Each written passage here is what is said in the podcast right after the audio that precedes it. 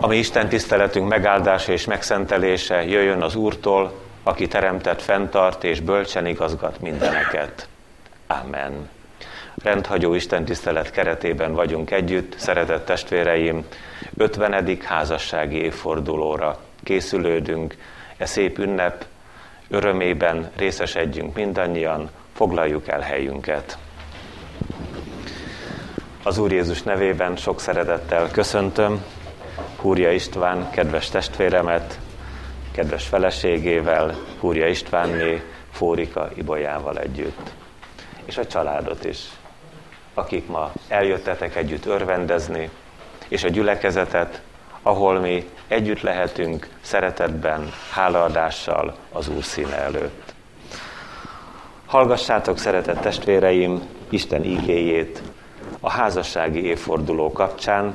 Szól ez az ige, ti hozzátok Mózes első könyvéből, a 28. fejezet 10.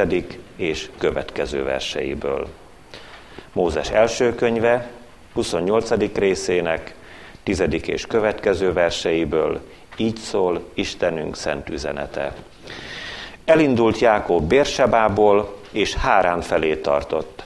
Egy olyan helyre ért, ahol eltölthette az éjszakát, mikor a nap lement. Fogott egyet az ott levő kövek közül, azt a feje alá tette, és lefeküdt azon a helyen, és álmot látott. Egy létra volt a földre állítva, amelynek teteje az égig ért. És Isten angyalai jártak azon fel és le. Odafönt pedig az Úr állt, és ezt mondta. Én vagyok az Úr, atyádnak, Ábrahámnak Istene, és Izsáknak Istene. Ezt a földet, amelyen fekszel, neked adom, és a te utódaidnak. Annyi utódod lesz, mint a földpora, terjeszkedni fogsz nyugatra és keletre, északra és délre, és áldást nyer általad, meg utódaid által a föld minden nemzetsége. Mert én veled vagyok, megőrizlek téged, akárhova mégy, és visszahozlak erre a földre. Bizony, nem hagylak el, amíg nem teljesítem, amit megígértem neked. Amikor Jákob fölébredt álmából, ezt mondta, bizonyára az Úr van ezen a helyen, és én nem tudtam. Félelem fogta el, és így szólt. Milyen félelmes ez a hely. Nem más ez, mint Isten háza és a menny kapuja. Reggel fölkelt Jákob, fogta azt a követ, amely a feje alja volt, fölállította szent oszlopként, és olajat öntött a tetejére. Azután elnevezte azt a helyet Bételnek, azelőtt Lúz volt annak a városnak a neve. És ilyen fogadalmat tett Jákob. Ha velem lesz az Isten, és megőriz ezen az úton, amelyen most járok, ha ad nekem ételül kenyeret, és öltözetül ruhát, és békességben térek vissza apám házába, az Úr lesz az én Istenem.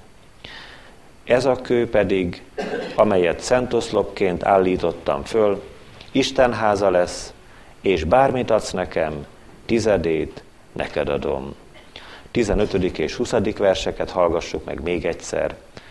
Mert én veled vagyok, megőrizlek téged, akárhova mégy, és visszahozlak erre a földre.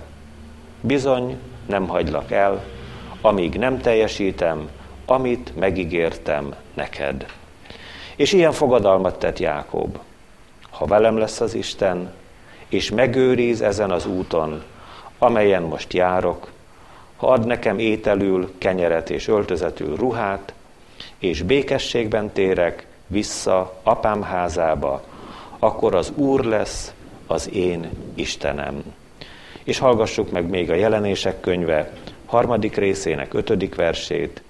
Aki győz, azt öltöztetik fehér ruhába, annak nevét nem törlöm ki az életkönyvéből, hanem vallást teszek nevéről, az én atyám előtt és angyalai előtt.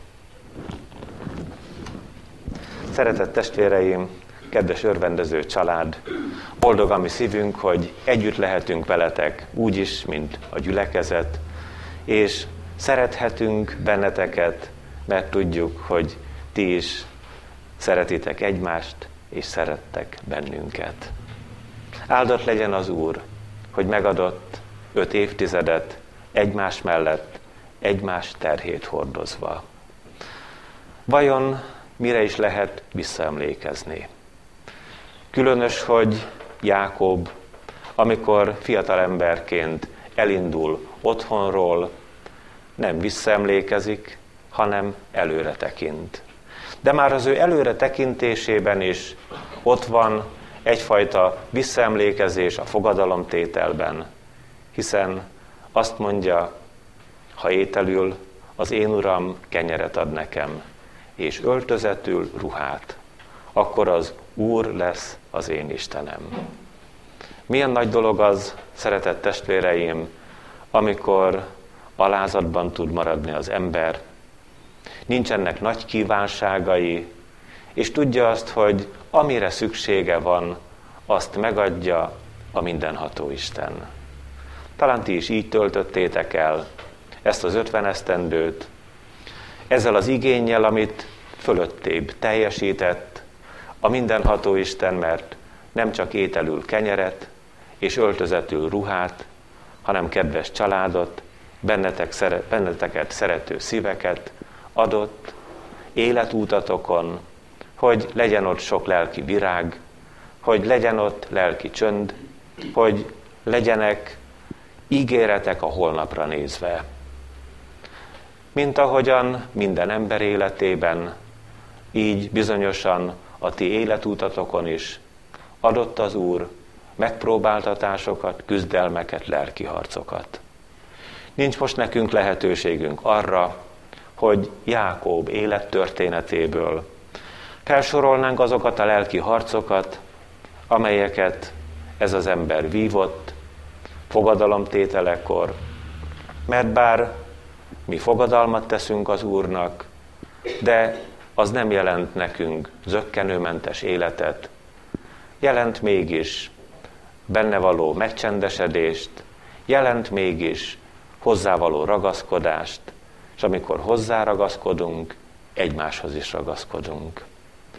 Az ötven esztendő azt is jelenti, hogy amikor visszanézünk, előre is kell látnunk, hogy még van idő. Még van idő felkészülni arra, hogy be legyen írva a ti nevetek is, és minnyájunk neve az élet könyvébe. Azt öltöztetik fehér ruhába, akinek majd be lesz írva a neve az élet könyvébe. Nem a mi kezünkben van a toll, hanem az Úr Jézus Krisztusnak a drága vére írja a neveket abba a könyvbe, amiről szintén a jelenések könyve azt írja le, hogy senki nem tudta megnyitni. Még ránézni sem tudott senki sem. Már János apostol kétségbe volt esve, hogy mi lesz. Zárva marad az életnek a könyve. És akkor hangzik az íge, győzött a Júda nemzetségéből való oroszlán. Azaz a Jézus Krisztus, és megnyitotta, mint megöletett bárány. Ennek a könyvnek a lapjait feltörte a pecséteit, és boldog az, akinek neve be van írva az életnek könyvébe. Sokféle boldogság és sokféle öröm vár bennünket az életútunkon, de a lehető legnagyobb öröm és boldogság az, amikor Isten mennyei országában mi a mennyei életben, mennyei testben dicsőíthetjük, magasztalhatjuk őt. Isten szent lelke áldjon meg benneteket, szeretteitekkel, családotok tagjaival együtt. Áldassék az Úr szent neve, a fél évszázadért, az ötven esztendőért, és a benne megnyert kegyelemért. Drága Atyánk, örökkévaló Szent Istenünk, dicsőítünk és magasztalunk Téged, hogy teremtésed csodájaként az embert, a magad képére és hasonlatosságára formáltad, alkottad, férfivá és nővé teremtetted őket. Köszönjük, hogy egymásnak alkottad, egymás oltalmára, segítségére, védelmére. Köszönjük, hogy a te szereteted végtelen, és ebből a te végtelen szeretetedből csodálatos módon tudsz kincseket hullatni a mi szíveinkbe, hogy megteljék a te szent lelked örömével egymás iránt, hálával irántad. Szeretnénk most dicsőíteni és magasztalni téged, hogy a mi kedves testvéreinket hordoztad egy fél évszázadon át.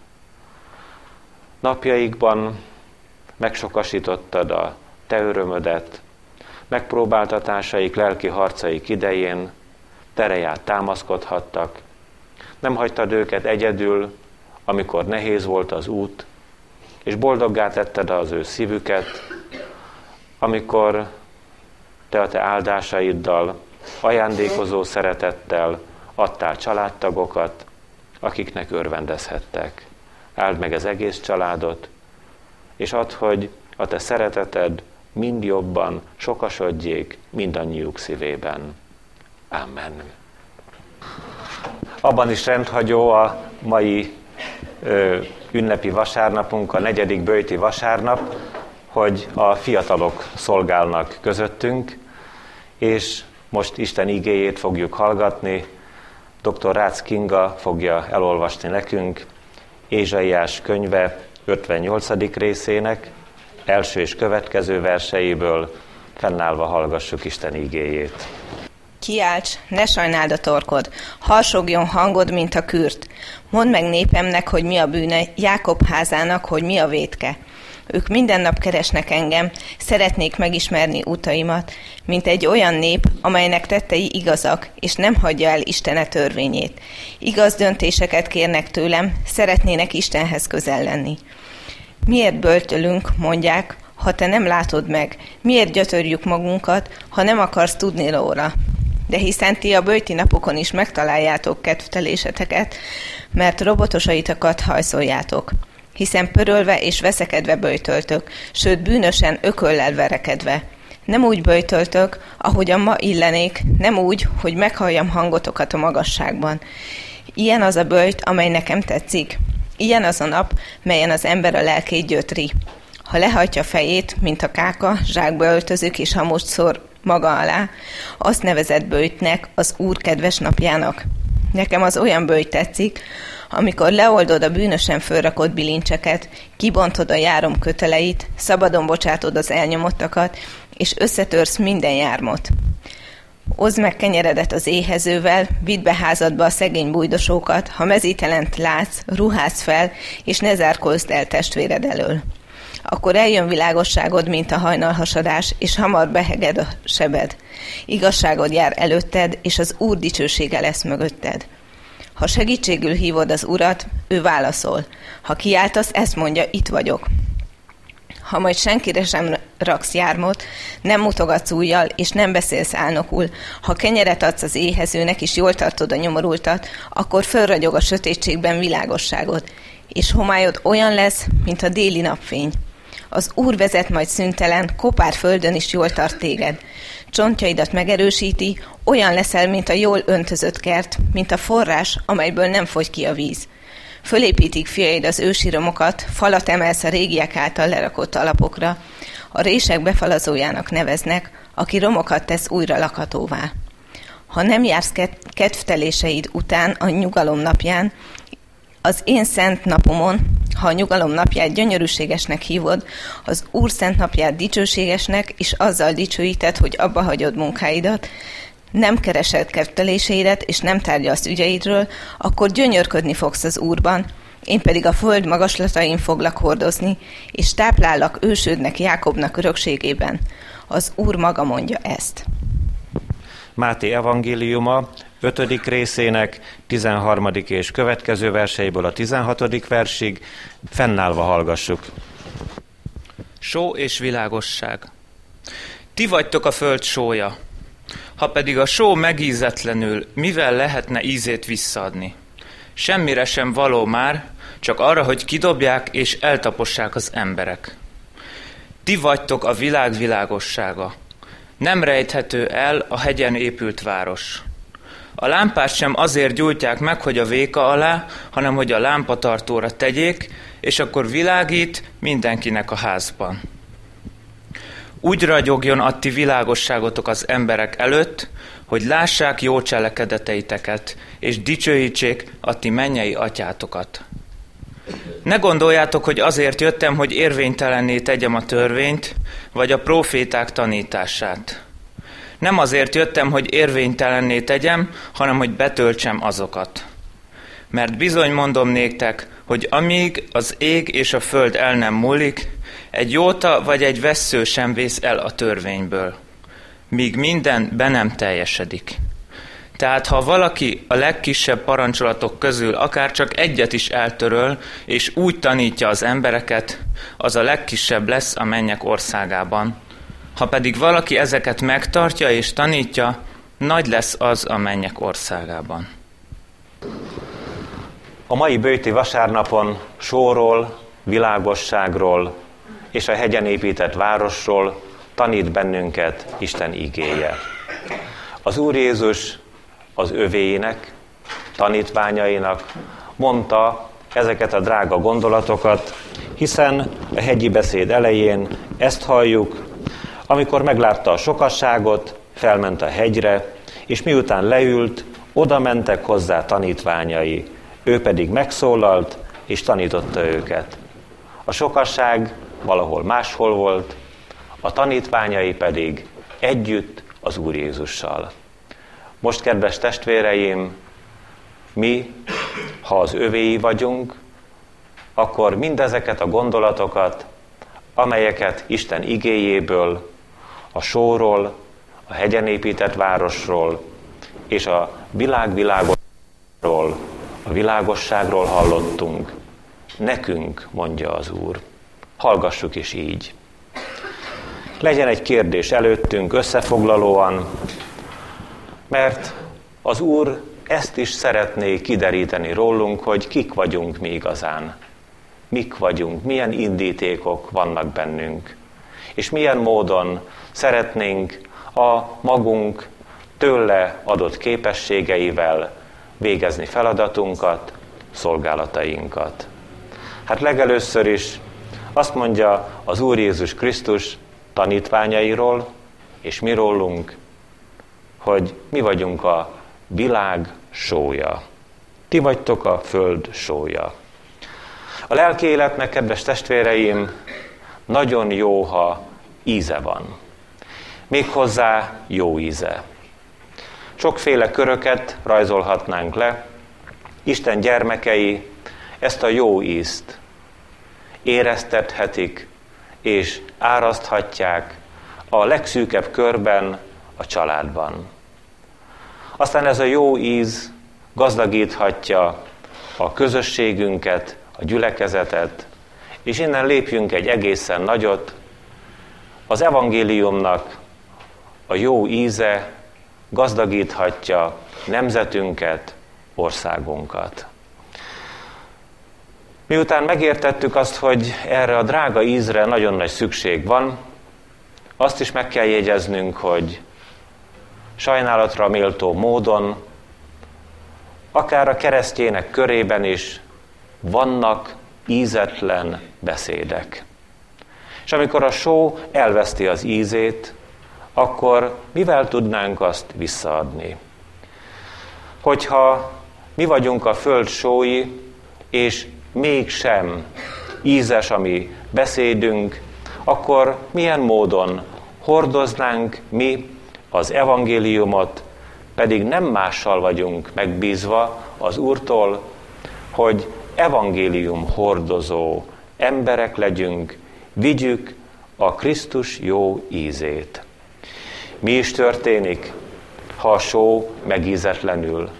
Azt mondja az íge, akkor kidobják és eltapossák az emberek. És az Úr Márk evangéliumában így szól, legyen bennetek só. azaz legyen bennetek az íge, legyen bennetek az evangélium, és éljetek békében egymással, az ő békéjével. Ez csodálatos dolog, kedves testvéreim, hogy mennyire összefüggenek ezek a fogalmak. Ha bennünk van az ige, ha belülről vezérelt, a Szentélektől vezérelt, gyermekei vagyunk Istennek, akkor csoda történhet velünk, azaz békében élhetünk egymással. De vajon, amikor taposunk, vagy tapostatunk, akkor nem az történik velünk, hogy a só elvesztette az ízét. Mert nem esik jól a sónak, ti vagytok a föld sója, az evangéliumot hordozó embereknek, ha rájuk taposnak. De hát ebben az esetben elvesztettük a Krisztus jó ízét. És megpróbálunk visszataposni, megpróbálunk védekezni. Milyen szomorú és nehéz állapot ez. Amikor ennek a világnak, a mi környezetünknek nincs szüksége már rejánk, feleslegessé váltunk számukra, szemétnek tűnünk, de nem abban az értelemben, ahogyan Pálapostól mondja magáról, hogy szinte a világ szemetjévé, söpredékévé lettünk, mert ott az evangélium ért. Vállalja, az Úr szolgálja Pálapostól ezt a szolgálatot, hanem ebben az esetben elvesztettük a legdrágább kincset, az ígét, az evangéliumot, és ekkor csak terhére vagyunk, mint keresztjének, egymásnak, a világnak, népünknek. Ezért most, kedves testvéreim, vállaljuk a só szolgálatát. Nem könnyű szolgálat ez. Mert ha azokat a só tömböket, darabokat megpróbáljuk megszemélyesíteni, akkor pontosan igaz, élő emberekre, mirejánk, az, ami azokkal a sódarabokkal történik. Milyen békésen, milyen nyugodtan, milyen kényelmesen fekszenek ott a sóbányákban. Ki tudja, hogy hány ezer éven át, amikor egyszer csak valamilyen csákányjal, kalapáccsal, robbanószerrel közelítenek felé, és kirobbantják a helyükből a só sziklatömböket. Szabad elmondanom itt egészen röviden, hogy Erdélyben egy alkalommal sóbányában jártunk, hatalmas termekben voltunk, és a hosszú termek egyik része templomnak volt kialakítva. Aztán megkaptuk a hírforrást, hogy a mögöttünk levő héten, amikor mi ott jártunk, egy hatalmas sótömb, körülbelül akkora, mint a templomnak kijelölt hely fele, leszakadt éjszaka. Aztán a hozzáértők elemezték a dolgot, és azt mondták, ha ott lett volna valaki, ha nappal történik ugyanez, bizony a gyülekezet fele halottként maradt volna ott a sóbányában. Különleges helyzet, amikor megmozdul a só. Abból egyikeknek élet, másikaknak pedig halál lesz. Azért is mondom el ezt, szeretett testvéreim, mert van, ahol a só miatt halni kell. A régiek közülünk talán még többen is tudjuk azt, hogy a hűtőszekrénymentes világban a frissen levágott húsdarabokat nagyon határozottan, nagyon erősen, nem csak úgymond megpörgették sóval, hanem bekenték sóval ezeket a húsdarabokat, és megmaradtak, és tartósak voltak. De pusztultak az élősködők, pusztultak a baktériumok. Mindaz, aminek pusztulnia kellett a húsról, eltűnt, és megmaradt jóvízűen, fogyasztásra alkalmasan. Vajon Isten szent lelke, amikor bennünket sóként küld el ebbe a világba, ezzel a nehéz feladattal is, megbízna? Igen, ezzel a feladattal is, hogy ne csak ízesítsünk, hanem amikor legelőször is magunkra nézve veszük észre azt, hogy a bűn megvan bennem, akkor hat hulljon rá a Szentléleknek tűz sava, amelyik el tudja pusztítani ezeket a bűnöket, és meg tud szabadítani minket. És amikor így szolgálunk, akkor másoknak is elmondhatjuk szeretettel az Úr tiszta útját.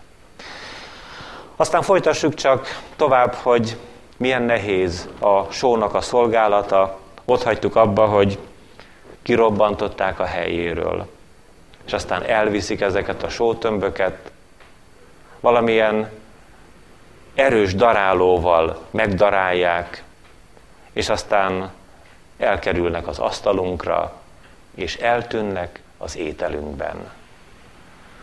Kövessük nyomon a magunk sószolgálatát, mert amikor az önzéseink mindenképpen csillogni és fényleni akarnak, amikor ki nem szeretnének mozdulni a legkellemesebb és legkényelmesebb helyükről, amikor semmilyen módon nem szeretnénk feloldódni, feláldoztatni másokért, testvéreinkért, akkor nem végezzük a só szolgálatát.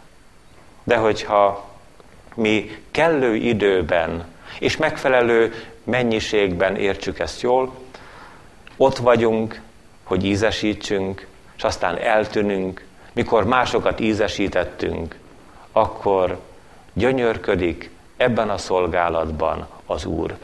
Mert az ő dicsőségére van. Nem a mi személyünk a fontos, a mi szolgálatunk a fontos. Amikor Jézus Krisztus nevében akár csak egy pohár vizet adunk testvéreinknek.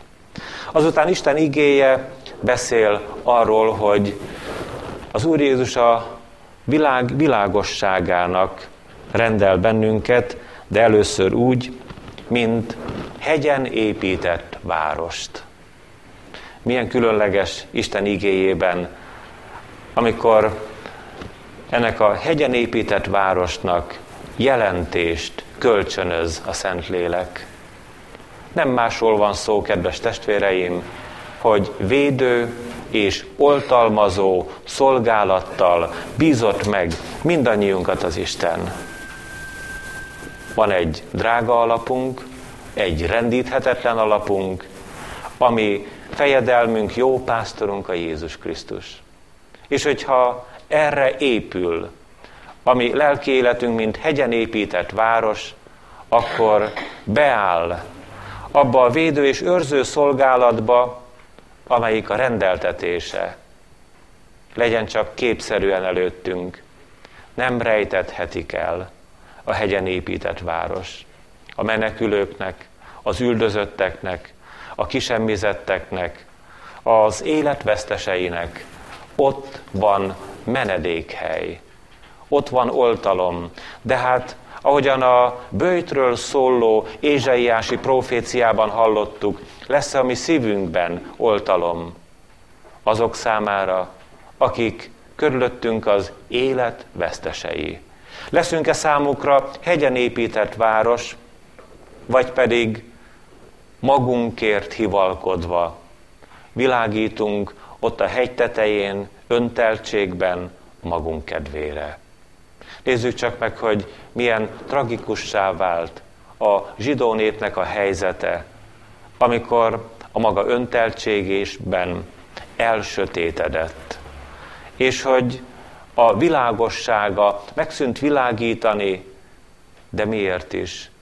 Mert nem fogadták be a világ világosságát, Jézus Krisztust. Sőt, az ő fényét oltották ki ott a kereszten. Az ő szent életét tették sötétté, gondolva arra, hogy nem tud világítani csak az ő engedélyükkel. Megölték Jézus Krisztust, de a mindenható Isten kihozta a halálból a juhoknak nagy pásztorát. Harmadnapra feltámadott. Vajon fogunk-e világítani? Vajon leszünk-e oltalmazó vagy védelmező város, vagy inkább azt tűnik ki mi rólunk, családról, gyülekezetről, magyarságról, hogy mi egy széthúzó város vagyunk, mert akkor nem töltjük be feladatunkat. És végezetül Isten igéje azt írja, hogy a lámpást sem azért gyújtják meg, hogy véka alá tegyék, hanem hogy lámpatartóba helyezzék. A Károli Bibliában a lámpás helyett gyertya van írva, mind a kettőnek nagyszerű üzenete van. A gyertyát azért gyújtják meg testvéreim, hogy világítson. És vajon, kérdezzük csak meg magunktól, mert most a gyertya szerepében, szolgálatában, helyén kell legyen az életünk, kérdezzük csak meg magunktól. Szeretnénk mi bárhol, mindenhol, mindenkinek világítani? Vagy mi akarjuk kitalálni a helyünket? Vajon ebben a kis imaházban ezek az égők, amelyek világítanának, nem szeretnének mondjuk a Jeruzsálemi templomban világítani? Vagy nem szeretnének világvárosok katedrálisaiban világítani? De ők itt világítanak. És lehet, szeretett testvérem, hogy téged is valami nagyon egyszerű helyre rendelt világító szövétnekként, lámpásként, gyertyaként a mindenható Isten. Milyen nagyon jó, ha te is, én is elfogadjuk a magunk helyét, és amíg égünk gyertyaként, elégünk, elfogyunk. Nem kérdezzük, miért ilyen körülmények között. Az a megbízatásunk gyertyaként, hogy csonkig égjünk. Az a rendeltetésünk, hogy Isten szent lelke rajtunk keresztül is világítson nagy fájdalomban, nagy szenvedésben, sok szomorúságban, félelmetes helyzetekben. Máskor meg az az érzésünk, szeretett testvéreim, hogy bennünket, mint gyertyákat valamilyen nagyon kopott gyertyatartóba helyezett az Isten. Szeretnénk fényesebb helyen lenni. De hadd mondjam el, hogy a jelenések könyve szerint a gyertyatartó a gyülekezet. És úgy olvassuk ott, hogy az Isten kezében hét arany gyertyatartó van, amikor a jelenések könyve beli leveleket olvassuk, bizony nincs ott különbség, pedig a gyülekezetek nagyon is különbözőek. A gyertyatartó mind aranyból van. Szabótelepen, a Torocka utcában is, és a Mártírok útján is. A gyertyatartó aranyból van. És ugyan annyi értéke van bármilyen különlegesen szép templomban, nagy gyülekezetben az gyertyatartónak, mint nálunk. Úgy szeret, egyformán szeret bennünket az Isten, és itt, ezen a helyen, ebben a gyülekezetben adja meg nekünk, hogy gyertyafényjel, lámpásként világítsunk. Aztán néha az is történik velünk, hogy ha az újfordítású üzenetet veszük figyelembe, hogy lámpásként úgy világítunk, hogy egyszerre csak bekormozódik a mi lámpaüvegünk. Ez is már fiataloknak, gyerekeknek egy kicsit idegen. Én magam még láttam, ahogyan édesanyám levette a petróleum lámpa üvegét, és nagyon ügyesen belülről tisztította meg. Szedte le a fekete kormot onnan. Milyen félelmetes arra gondolni, kedves testvéreim, hogy mi a mi szolgálatunkban leginkább a lámpa búrájának, a lámpa üvegének a külsejét tisztogatjuk. Nem tudjuk, hogy belülről kellene oda vinni, oda tenni az Úr Jézus keresztje az ő vére alá, ami életünket, hogy megtisztuljunk, hogy megszabaduljunk. Ehelyett mi egymásnak szeretnénk megfelelni. Ahelyett, hogy mi az Úrhoz odavinnénk a mi életünket, megpróbáljuk teljesíteni az emberi elvárásokat.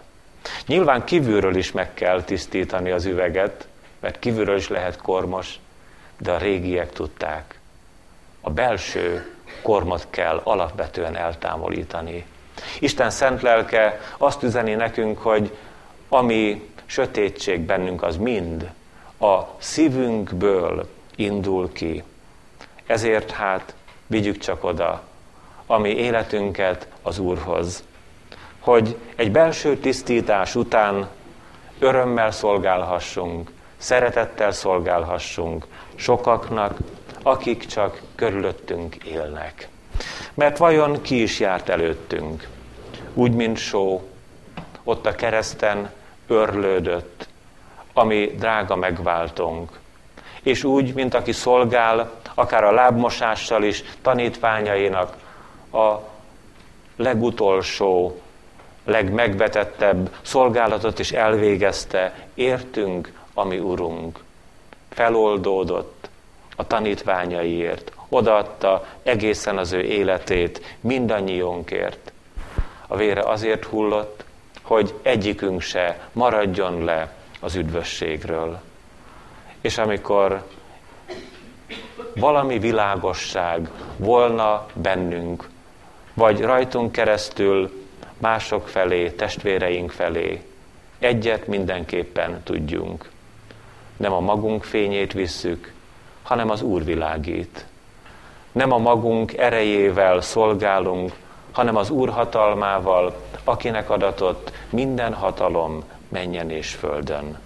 Isten szent lelke adja meg mindannyiunknak azt a drága szolgálatot, amelyel ezen a délelőttön megbízott a Szent Háromság Isten. Amen. Drága édesatyánk, örökkévaló Szent Istenünk, dicsőítünk és magasztalunk téged, hogy ránk tekintettél, megszántál. Láttad bennünk a te teremtményeidet, még a bűneset után is, és láttad a mi nemzedékünkben, a mi személyes életünkben azt a sok keserűséget, fájdalmat, szomorúságot, amikor elvesztettük a te ízedet, amikor másféle hamis ízekhez pártoltunk, amikor elszegődtünk olyan szolgálatra, ami ellened való, hogy csodál, hogy te atyánk szabadító. Pesznyik Pál áldott orvos. Bűnösök orvosa, Jézusunk szerte jár, boldog kis ebére gyógyulást tőle vár. Szent szíve elszorult tengernyi kinláttán, mely feltör a kintól, meggyötörtek száján. Itt van, bár nem látjuk, csak hívásunkra vár. A benne hívőknek borsátorába jár. Sebet kötöz, könnyet töröl áldott keze. Gyógyul a seb, s apad a könnyek tengere. Ahol Jézus gyógyít, meggyógyul a beteg, még az is kifelett halál angyal lebeg. Bűnsebre vére hull, gyógyító ír gyanánt, hogy élhess, ő szenvedt, ér, éretted kinhalált. Testvér, ha a szíved fájdalomtól reszked, hidd el, kit ő gyógyít, soha el nem veszed. Engedd letörölni arcodról könnyeid, engedd bekötözni bűnmarta sebeid. Bízzad szent kezére hittel az életed, s elmúlik a bűnláz, mely sokszor égetett. Amit földi orvos soha el nem érne, meggyógyít Jézusnak cseppnyi drága végre. Ez a szép vers gyászoló testvéreinknek is nagy bátorítás és vigasztalás természetesen Isten igéje üzenete alapján. A békesség Istene pedig, aki az örök szövetség vére által kihozta a halottak közül a mi urunkat, Jézust, a juhok nagy pásztorát, tegyen készségessé titeket minden jóra, akaratának teljesítésére, és munkálja bennünk azt, ami kedveső előtte, Jézus Krisztus által, akinek dicsőség örökkön örökké. Amen.